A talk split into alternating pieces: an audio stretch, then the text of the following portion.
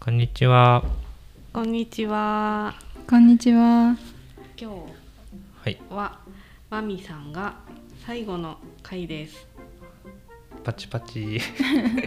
ありがと今までありがとうございました。ありがとうございましま だた。始まってないんだけど、はい。結構たくさん三人で話してきて楽しかったです。三人だとこう広がる。広がるね。二人だとすごく点点点っていう時がよくあったんだけど、そう。しかもまみさん引き出し多い。ね準中型免許持ってるし、え、そうなんかすごくない？決め台詞も持ってるうし、ん、すごいよね。これから大活躍だね。という感じで、はい今日はまみさん最後の回ですけど、今日は最近読んだ本とかうん見た映画とかうん。なんかそこら辺ざっくばらんに話していけたらなと思ってますけど、手話っぽいです。うん、僕最近今読んでる本が今読んでる本ね。あの小川聡さんの「地図と拳」という小説でこれ直木賞受賞作でもあってこの本が直木賞を受賞してるんだ。そうそううんあのなんだろうね歴史 SF っていうのかなこう戦前の満州とかが舞台でうん。めちゃめちゃ面白いですねこれ多分なんだろう読む前からあこれも絶対面白いなって思う本ありませんあ あるよね、はい絶対外さないって確信になるこれは絶対面白いだろうなと思っててなんか日本の人が満州に行ってこう地図の作成とかに関わりつつこう結構年代が飛ぶんだよね数年ごとでこう章ごとにだからこううんずっと時系列を追っていくわけじゃないんですけど徐々に徐々にこう時を経ていろんな時代のいろんな場所での出来事がか書かれてる小説なんですけどうん。なんかめなんかねなんだろう歴史小説なんかあのネットでこれ見た時にその言ってる人がーはい。伊藤計画以後が終わったって言っててへ伊藤計画って作家さん知ってます ?SF 作家なんですけどあの虐殺機関とかハーモニーとか書いた人であのもう伊藤計画さんってもうなくすぐに亡くなっちゃったんですけどその方が書いたそういう SF 小説がめちゃめちゃ人気出て日本の SF 小説めちゃめちゃ人気出るみたいなへーブームを巻き起こしたぐらいこう火付け役というかそういう方であの遺作となったあの「死者の帝国」っていう本は執筆中に亡くなっちゃったというかなのでその続きを円城東山という作家が引き継いで書き上げたっていう「死者の帝国」もめちゃめちゃ面白くてこの「死者の帝国」と「ハーモニー」と「虐殺機関」は3つともアニメ化されてて映画になっててどれもおすすめなんですけど、えー、と伊藤計画の影響がやっぱ大きくて伊藤計画以後皆さんのこう SF 作家があるあるある程度こうえ伊藤計画から影響を受けてるということで伊藤計画以後っていうこう枠にくくられてしまうような時代がずっと2000年2010年ずっと続いてきた中でこの「地図と拳」を読んだ方が SNS でつぶやいてたんですけどもう伊藤計画以後が終わったとあー言ってる感想を聞いてこれはちょっと読まねばいかんと思って読んだんですけど超面白くて今、うん真ん中辺。そう半分ぐらいなんですけどどうなるか全く分かんないんですけどうんなんかすごく面白くて引き込まれてますけどペまあ分厚いですけどページ数600ページぐらいなんでそんなに別にあれですけどねなんか今ちょうど読んでてそれがページ数なんて600 40ページ。おおうんぐらいか見た目辞書ですけどね。なまあねうん分厚いけど僕長い本好きなんで長編小説大好きなんで、あの結構き読んじゃうんですよねそれをさ、あの、うん持ち歩いてるから、ね。すごいですよね。そうバッグすごいこれでかなり幅を占めちゃって大変なんですけど電車とかでも読んでるんですよね。読んでる読んでるえでもおーって感じ。本当に熱いのが出てきたら本当にあでもさやっぱ文庫本持ち歩くなら文庫本みたいな人いるよね、うん新書とかうね。んそうねそれはあるよねまあこれは多分こ3月収録が3月ですけどまああと何日かで読んじゃうとは思うんですけど、まあ、今気にしてるのは4月13日に発売される村上春樹の新作に合わせてその日に買ってちょうど読み始められるように読み途中の本をうまく調整しようと僕は思ってますあなるほど、うん読書計画を立ててるんですそうね。そうそうそうちょっといろいろ考えながら読んでますけど 最近地図と拳読んでますが織部さんとまみさんは今さえ今年に入って読んだ本でもいいですけどなんかありますかどうですか私から私は今読んでるのは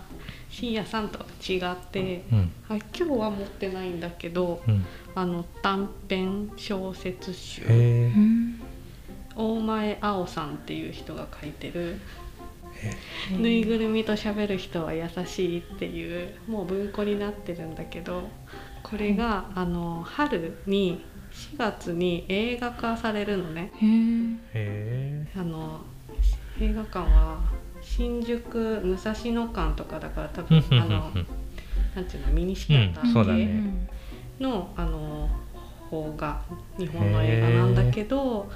ここの映画の音楽を担当する人たちのファンで、私うが。んへえであの全然あの小説を読んだことがなかったかだけど、うん本屋さんに行ったらあってあ読んでみようかなと思って読んでます。全然知らない作家の人でした当たり前だけど自分の知らない本ってあるんだなって いう素朴なのと映画化もされるんですねそう音楽って「ジョンの3」って書いてあるそうそう全然知らない あの地元の出身のあそうなあんですの名古屋のへ出え身のバンドで、へえねえなるほどこれを今読んで読んま。でする面白いですかあのいこ支えになるような感じの、へうんで映画も見に行こうかなと思っているところです、えへえなんかねあの私多分映画化とかうんあの読んだ本が映画化とか映画化にされるから読もうとか、そういうのってなかったんだけど、うんまあ、たまたま行った本屋にあったっていうだけへでえつながってますなんか映画で主演する俳優さんたちも全然知らない人たちでねえなんかだから本当に、うんあのインディうんうんうんうーんな感じいいねなんか喋ってみるもんですねなんか知らない映画と本の情報がゴンのドバンこういきなり広がったなんか来ておおってなそっての深夜さんのヘビー感、うん見た目も内容もとは随分違うあ軽やかさがある感ーライトな感じじですか、はいうん、なるほどこれが文庫本なので山行く時とかにこう持ってあの読んでるんですけど、へえあの疲れるし行く時は早起きだしであ全ー然読み進められないっていう山行く時確かに文庫本とか軽いのに持ってきますよねわかるその時専用のこれ地図と拳は山持ってかないですねきついさすがにきついしなんか濡れたりしたら大変なことになりそうな気がするへえこんな感じです読んだ本はねうんはいあ読んでる本ねうんうんはいマミさんは私はもう読み終わっちゃった本なんですけどおうんあの瀬尾舞子さんのお「その扉を叩く音」っていうあーなん本かでして一瞬どっかで聞いた気がするな本屋大賞だってへえなんかあのそれ小説なんですか小説ですへあの「そしてバトンは渡された」っていうのが、うんなんか本屋大賞を取っててあのへえそうなんだそれが本屋大なん賞かうんうん映画化もされてるんですけど、えうんそれも読んでてその映画化とかじゃなくてその前にたまたまへー書店で見かけて、はいはいなんかなんとなく手に取って、はいはいなんかもう結構バーって出てたんでなんか読んでみようかなって思ってなんか読んででそれ以来一切この方のは読んでなかったんですけどうんなんかこれもたまたまなんかそのそのそしてバトンは渡されたを買ったお店の近くにあるなんかスペースに、うんこうなんかなんなんだろうななんか街ライブラリーっていうなんかのがあってでそこでなんかすごいなんだろう見える位置にこうへー表紙が見える感じで置いてあってなんとなく読んだんですけど結構なんか読んでよかったなっていう内容でししたね。すごいなんかそのざっくりなんか言うとたはいあのなんか主人公の人が結構なんだろうなその地に足ついてなく生きてるんですけど、うんなんかあるその介護施設みたいなところに行ってなんかそこにいる人たちと出会ったことによってこうなんかまた歩き出すみたいなへー感じなんですけどなんかその前になんか認知症のなんかうん本っていうかなんか漫画みたいな感じでその認知症のこと紹介してるなんていうんですかね実用書的なのを読んでてうんうんそれで認知症の人ってこういう気持ちなんだよみたいなうんうのをんうん読んでてでそのなんか知識みたいなのをあこれだみたいな感じでへー出てきてリンクしてなんかすごいなんだろうななんか感動的っていううんうかんすごい良かったですねへーこの本。なんか不思議と本と本がつながってったりとか、はいしますね。ありますよね不思議だよねこれも全然知らない本でした全然知らないやっぱり読書好きにもいろいうん全然ろかさがありますね重ならない、ねへえまあ本はこんな感じで読んでる最近映画館で映画を見たんですけど本をはい。あその前に漫画を買ったって話したくてすいません何あの僕結構ジャンプコミックス好きで「週刊少年ジャンプ」も毎週電子版で読んでるんですけへえどそういう定期的に買ってるうん漫画じゃなくて違ううん漫画を買ってうん何かっていうと台湾出身のガオ・イエンさんの「緑の歌」っていう漫画あー知ってますこれだってあれつながるじゃんえあれあの村上春樹そうの「猫を捨てる日」「猫を捨てる」っていう作品の本うんの作品の本って意味わかんないけ どあの表紙の絵を描い挿絵も描いたのかなその絵を描いたのがこの方ではい。この方が書いた「緑の歌」っていうめちゃめちゃ甘酸っぱい歌歌っていうか作品でうんすごく楽しかったっていうこれももう読んだ読んだ読んだへえなんすっかごい気になってたけど結構中にいろんなそういう村上春樹の作品とかも出てきたりとかするんでなんか読んでて面白かったんですけどそう最近映画館に行って映画を見たんですけどはいそもそもサブスクで映画みんな見てます見てうんますうん僕。はあま今はアマプラだけなんですけど見てますはい。今見てますよね見てます見てます家で、まあ、テレビとかスマホで映画見ることが結構増えてはい。たんですけどなんかもう映画館で見たいって無性に思っちゃってであの見に行こうと思って昨日うんうんもう見に行ったんですよでもともとはい。 「RRR」ってインドの映画知ってます今人気のえ全然知らない。その「RRR」ってやつを見たいと思ったんですけど今この時期で上映してる映画館だとちょっと夜遅くてあー3時間ぐらい上映するんだよね確かだからもうちょっと遅らせて他の映画館で上映されるようになった時にもう一回行こうかなと思っててで見に行ったのがアイルランドが舞台のイニシェリン島の精霊っていうやつでこれすっげえ面白かったんですよあの本当にし、まあ、架空の島なんですけどその島で本当に閉鎖的なコミュニティでもうなんだろうザ田舎みたいな村社会みたいな村で起きたこと全員知ってるみたいなうんそういう場所でこうおじさん2人が主人公なんですけどある日突然その仲のいいおじさんから「もう話しかけるな」って言われてえ絶交みたいなされちゃうんですよ。はいで「えなんで?」って言ってもうんなんか納得いく理由が全然返ってこないみたいうんな。でそのネタバレはしないようにしますけど なんか何回も食い下がって聞くとなんかもう残りの人生静かに過ごしたいんだとかうんなんかお前の話は退屈だみたいなこと言うんだけどえでも全然そんな素振りなかったし仲良かったじゃんみたいなはいでもかたくなに拒み続けるのねで、まあ、予告編とかにも出てるから話していいと思うんですけどうん次話したら指を切るっていう言うのねその人がでもそれでもやっぱなんで話してくれないんだよとかいろいろこう会話を重ねちっちゃうって実際指切ってくわけそれぐらいこうかたくなな何かこう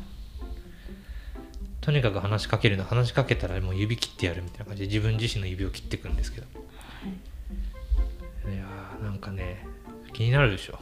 めちゃめちゃ気になります、でその島の対岸ではアイルランドの内戦が起きててだから結構昔の話が時代なんだけどなんかねいろいろ考えさせられたねでも最後ほんと破滅的な展開にどんどんいってきてもう大変なことになっちゃうんだけどいやーなんか久々にでもいい映画見たなっていうかお音楽とか景色も超綺麗で北欧というかいやーなんかやっぱ久々に映画館で見てよかったなっていうかねうんまあ、映画館に見に行った日がちょうど東京マラソンの日であこう最寄りの駅から映画館に行くまで超苦労したっていうこう普通に地上を渡れなくて地下を潜っていくみたいコースコースの方だったんですねなそうなんですよはあいの日比谷シャンテうん行ったんですけどいやー楽しかったなやっぱ映画館で映画見るってもうなんかサブスクで慣れたからこそ際立つ価値があるねうんいいねたとえ後でサブスクで配信されたと言っても映画館で見たいっていう感じがあそう映画館で見たい映画館で見てますか最近見てない見てない全然見てないなんか本当に今自分の記録をたどったらうん夏うーんもう去年の 夏が最後でした本当すごい前ですね全然そうか映画館マミさん行きますか私もそんなに行かないんですけうど、んなんかこの前あのちょっと話題になってたあのレジェンドバタフライをなんだっけそれなんだっけそれなんか名前聞いたなあの木村拓哉さんと綾瀬はるかさんのあやつですね信長とはははその奥さんのえお話ですー、それなんで見に行こうと思ったんですかいやなんか母に誘われて、えでなんかー、ま仲あいい、そうなんですよなんかふお二人とも私好きなので、うんうんうんうんあ行く行くって言ってえそれを行ったんですけどこのこの木村拓哉がうん信長をやるからって言って、ーうん岐阜でうん大名行列そうでみすたいよなの、ねはいはいはい岐阜じゃないですかそうですそうです、はいはい岐阜でそ大うですよ名行列毎年やってるうんのに信長役で木村拓哉さんが来るからってもう大フィーバーが起きちゃって、すごいニュースになってたよねニュースになるぐらいだもんねなんか当時なんかその来るっていうその広告が結構もうんうん、う価値がついちゃってっていうかなんかすごいんでしょそうなんかで私はあの地元が岐阜なので、うんそのニュース以降会う人会う人にあーご両親は行 くのご両親は行くのみたいなこと聞かれて「いや」 みたいな答えてましたええーこの映画かー、そっかあれかそっかそっかそうですねそれがニュースになった時にき多分聞いたタイトルだったのかな、えーそっかお親とい行くんだねめちゃめちゃ行きますよ仲いいな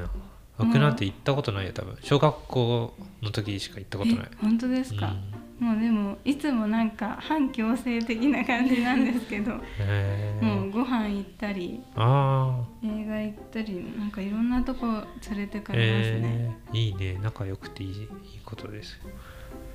そっかいやー面白いうんみんなのなんかあのここで同じものを見たとか読んだとかうんでうんわっと盛り上がらなくても、うんみんなが何か見てたり読んだりしたの聞いてるだけでも面白いですよね。そうね、なんかそんな映画あるんだっていうのもあるしうんうんなんか他の話題でいろいろお話ししてきたうんお互いが、うんあそんな映画見てるんだみたいな、うんうんうんそれもなんかね面白いよね面白いへなんかねあの私映画館でやりたいことがあって、えうん映画見るだけじゃなくって、うんはいかっこいいなって思ったのがうん食べるポップコーンとか売ってるじゃないですか、はいはいあのポップコーン嫌いでえ食べたくないんですけどあらなんかね高級チョコレートはういんを買ってうんそれをうんつつまみながら映画館で映画を見るんだっていう人の話を聞いてへーめちゃくちゃかっこいいと思ってそれをやりたくって映画館に行きたいえー、高級チョコレートを買って食べる 食べながらこう良い椅子に座りながらこあう映画を見るっていうのを体験したいー確かに映画見てる時映画館とかで食べます食べないものによります ね私はなんか映画の内容でなんかすごいなんか悲惨なうんなんか状態になってたりする のにポップコーン食べたりとかできないからはいはいやなんか前一回私一人で「ジョーズ」の再演見に行った時に、はい 思いっきりポップコーン買っちゃってやばかったんですすよごいねそれ一人でバクバク食べちゃってたんですけどあーなんかうわこれ違ったなってめっちゃそ思うっだたねんでそ,、れ以来めちゃめちゃ気をつけてますね食べるものにははい、怖い映画見てる時食進まないよね多分ねはあ、確かにそうですすねごいねえそうねー、好きな映画館ありますいやそこまでないあそのまだこのなんだ関東人生が少ない からあの地元名古屋とかの方だったらうんあげられるけど、ああなるほど、うんこっちの都内とかの映画館あんま知らないってあん感まじ知らないへーそれでねなんかそれで予約しづらいっていうのもあるあーなんかこれどこでやってるのかなって見た時にああああの辺だなっていうのが浮かびづらくっあてーでもさ都内めちゃめちゃ映画館多いよ、うんめちゃめちゃ多いめっちゃいいと思うであのーちょっと古い映画とかでもうんどこかしらでやってそたうりしねます確よかねに確かに確かになんか時期ずらしてね、うんいういんよねうんだからねどんどん行きたいんだけどねうんえで好きな映画館あるんですか僕でもあー好き好きな映画館別にそんな本屋ほどこだわりはないけど、うんでもあれだねあのさっき織部さんが言った武蔵野館うんうんうん好きねそうなんですねじゃあこの映画見に行ってうみようかな、んなんかあとはやっぱあその映画館であの映画見たなみたいな思い出もやっぱあるからなんかいい ね新宿めちゃめちゃあるよね映画館全あ然り知らまないすねねシネマ借りてもあるしあのなんだ無印の上にあるやつなんだっけ新宿映画館結学生になって東京出てきたからさまあ東京出てきたって言っても実家からの通いだったけどうんびっくりしたもんねと新宿ピカデリーとかあバルトナインもあればさうん結構ミニシアターいっぱいあるよねだから困らないよねあの私がうん東京に出てきて、うん映画で感動したのは、うん舞台挨拶ああがあるみたいなのがすごくそうねあの上映会によって特にミニシアターもそうだけどあるよね恵まれてる、あのうん初回とか、うんうん確かに初ね回の一番はい最後はいのはいは回いと確か、かに確かにそうだよねなんかこう地方に住むかこう首都圏に住むかみたいなのってさまあ多分どっちともいいところもあればっていう話だと思うんだけど、僕も東京出られない気がしてい て東京は何でもあるって思っちゃってるんですよ今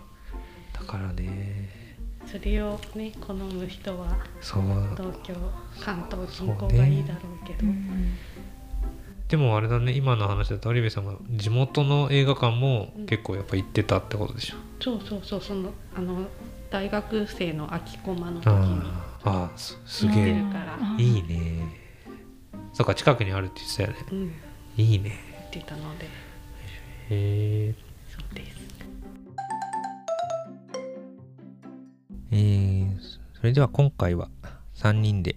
読んだ本読んでる本最近見た映画について話してきましたすいません最後ちょっと機材トラブルで3人いる時に録音できなくなってしまったので最後だけ深夜一人で別撮りしています、えーこの間一緒に立ち話に参加してくれたマミさん一回今回で、えー最後ということでえー大学卒業後も